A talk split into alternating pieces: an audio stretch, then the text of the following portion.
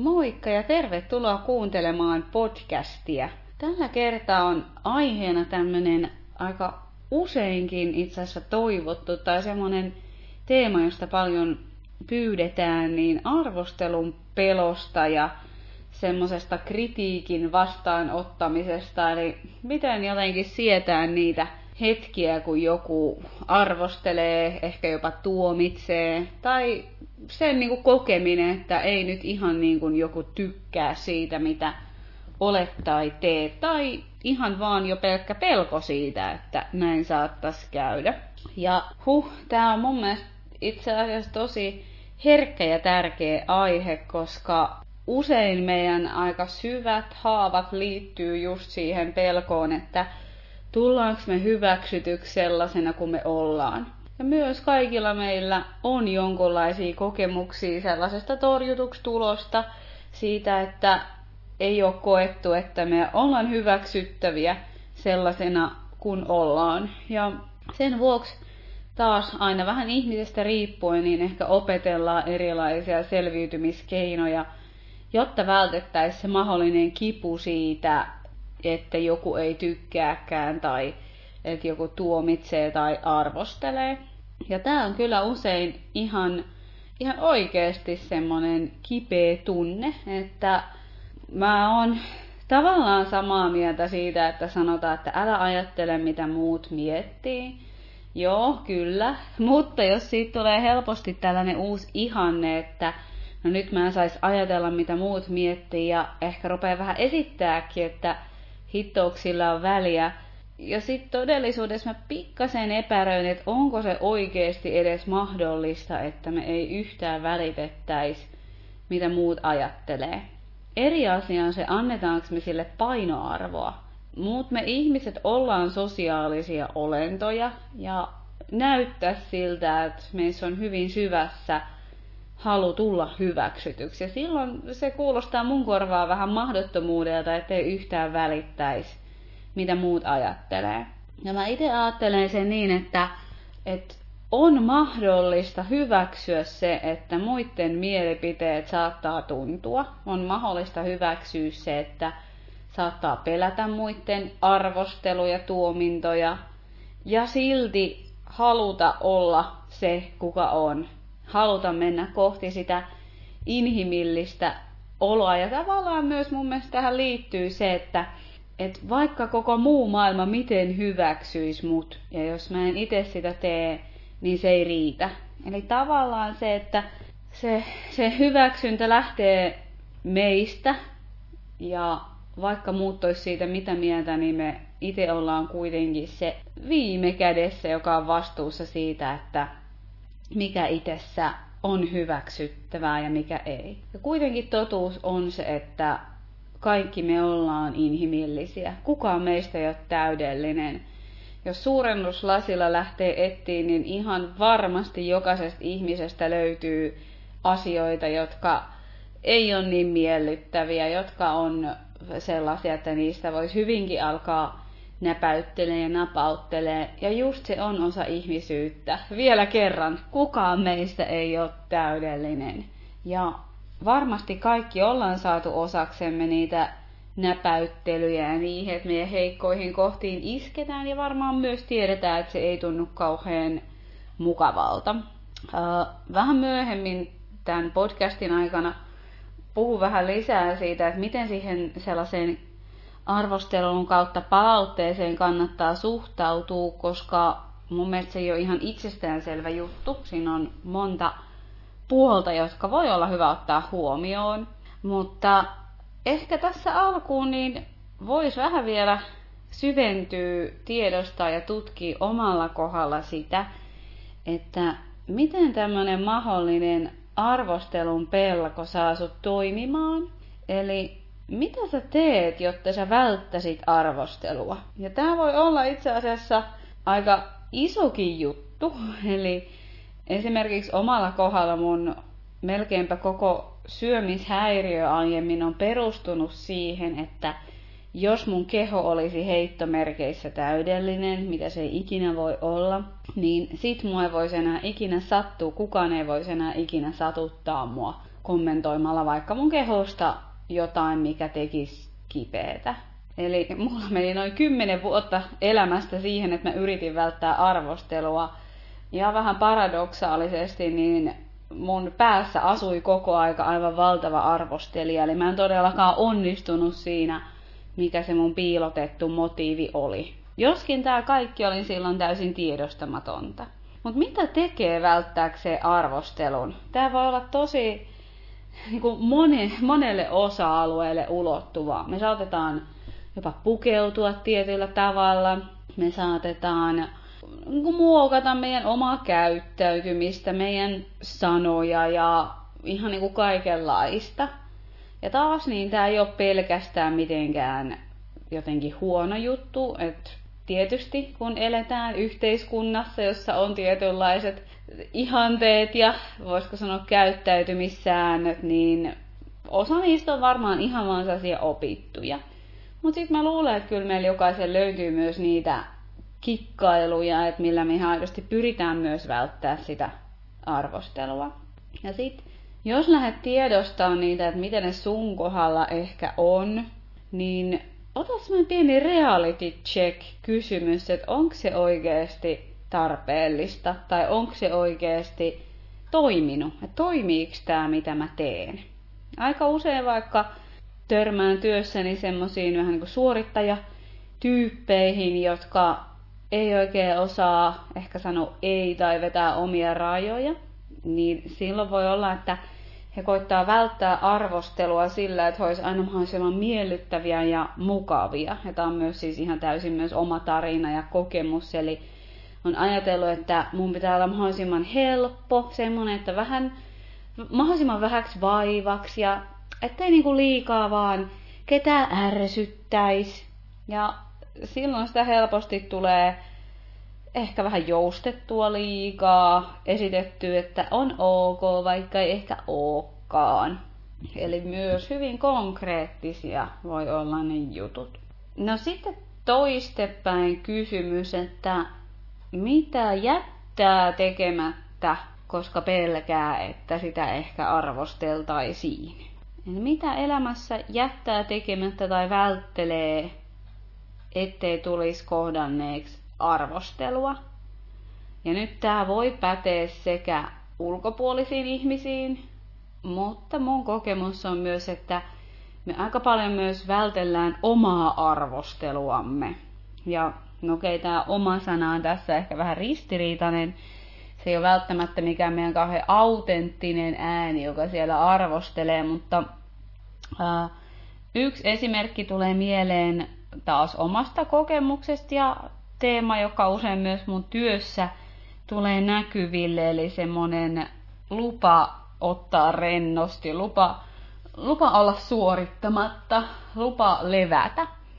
Niin voi olla, että meillä on ihan rakenteessa, siis persoonan rakenteessa semmoinen tarina, että jos me levätään tai otetaan rennosti, että me ollaan laiskoja, luusereita, vätyksiä, se niin kuin sisäinen keskustelu alkaa olla tosi tuomitsevaa ja arvostelevaa silloin, jos me näin nyt vaikka tehdään, että levätään. Ja itse asiassa me saatetaan vältellä sitä lepoa ja rennosti ottamista ihan sen vuoksi, että me ei haluta kohdata sitä kamalaa omaa pään sisäistä ääntä, joka silloin ryntää paikalle tuomitsemaan. Ainakin tunnistan tämän itse, että on paljon jättänyt tekemättä asioita, etten joutuisi kuulemaan sitä omaa arvostelua, koska se on kuitenkin se, minkä kanssa, mikä on täysin suodattamatonta. Se ei ole mitenkään suodatettua. Ja jollakin tavalla siihen vielä liittyy semmoinen viimeisen tuominnan tunne. Eli mikä sun elämässä ehkä jää tekemättä, ettet kohtais arvostelua joko itseltäsi tai itses ulkopuolelta. Ja vielä viimeinen kysymys, jota kannattaa ehkä pohtia vaikka ihan kirjoittaenkin vähän myöhemmin, ei ehkä just nyt, tai jos nyt on fiilis kohdalla, niin pysäytä ihmeessä äänite ja anna palaa. Mutta miten sä olisit ja eläisit, jos sä tietäisit, ettei kukaan ikinä enää arvostelisi sua? Mikä sun elämässä jotenkin vapautuisi? Miten sä uskaltaisit olla?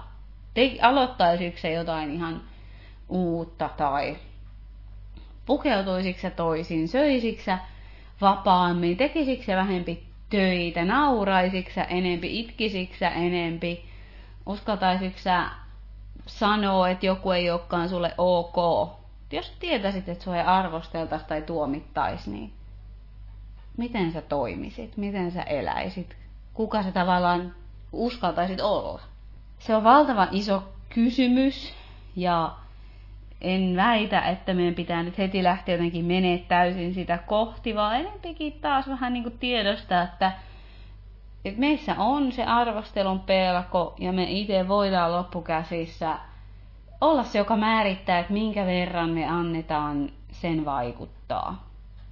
Arvostelun tämmöinen ehkä paras vastahyökkäys, kauhean sana, mutta jos huomaa, että on hirveästi sitä itsearvostelua tai vaikka sitä tulee ulkoa päin, joka koskee, niin sille paras vastalääke on myötätunto. Ja se on semmoinen aihe, mistä tarvitsee varmasti ihan oma podcastinsa äänittää.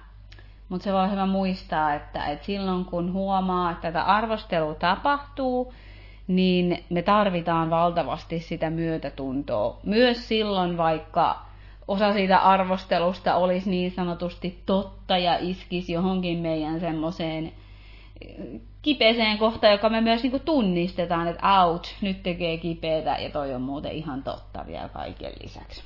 Okei, okay, ihan totta, niin taas subjektiivista, mutta päästään siitä eteenpäin siihen, että miten siihen arvosteluun kannattaa sit suhtautua. Ja mä koitan katsoa tätä itse aika laajalti. Eli nimimerkillä ihminen, joka on hyvin herkästi ottaa kaiken hyvin henkilökohtaisesti ja vähän niin kuin ylindramaattisestikin, niin ajattelee, että oh, tämä on niin totta ja mä oon todella taitava syyllistymään.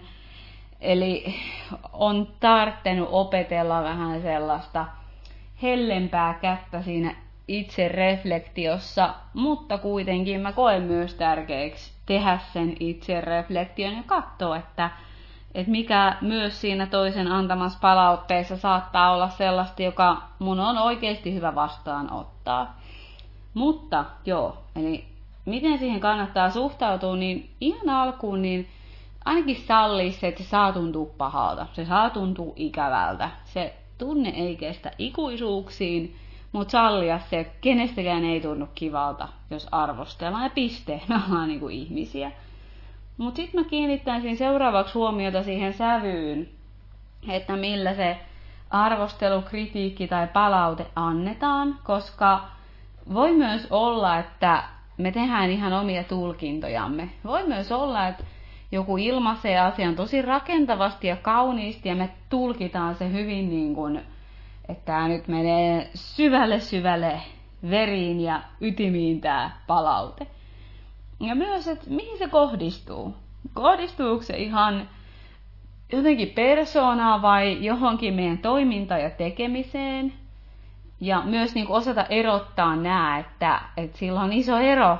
Koskeeko se palaute jotain, mitä mä teen, vai jotain, mitä mä oon. Ja tekeminen, niin voidaan olla niin kuin ihan täysin varmoja, että me kaikki tehdään virheitä, me kaikki mokaillaan ja mälläillään ja se on niin kuin osa elämää. Se on vaan niin kuin varma. Et jos haluaa välttää arvostelun, niin ei kannata tehdä siis ikinä mitään. No ei.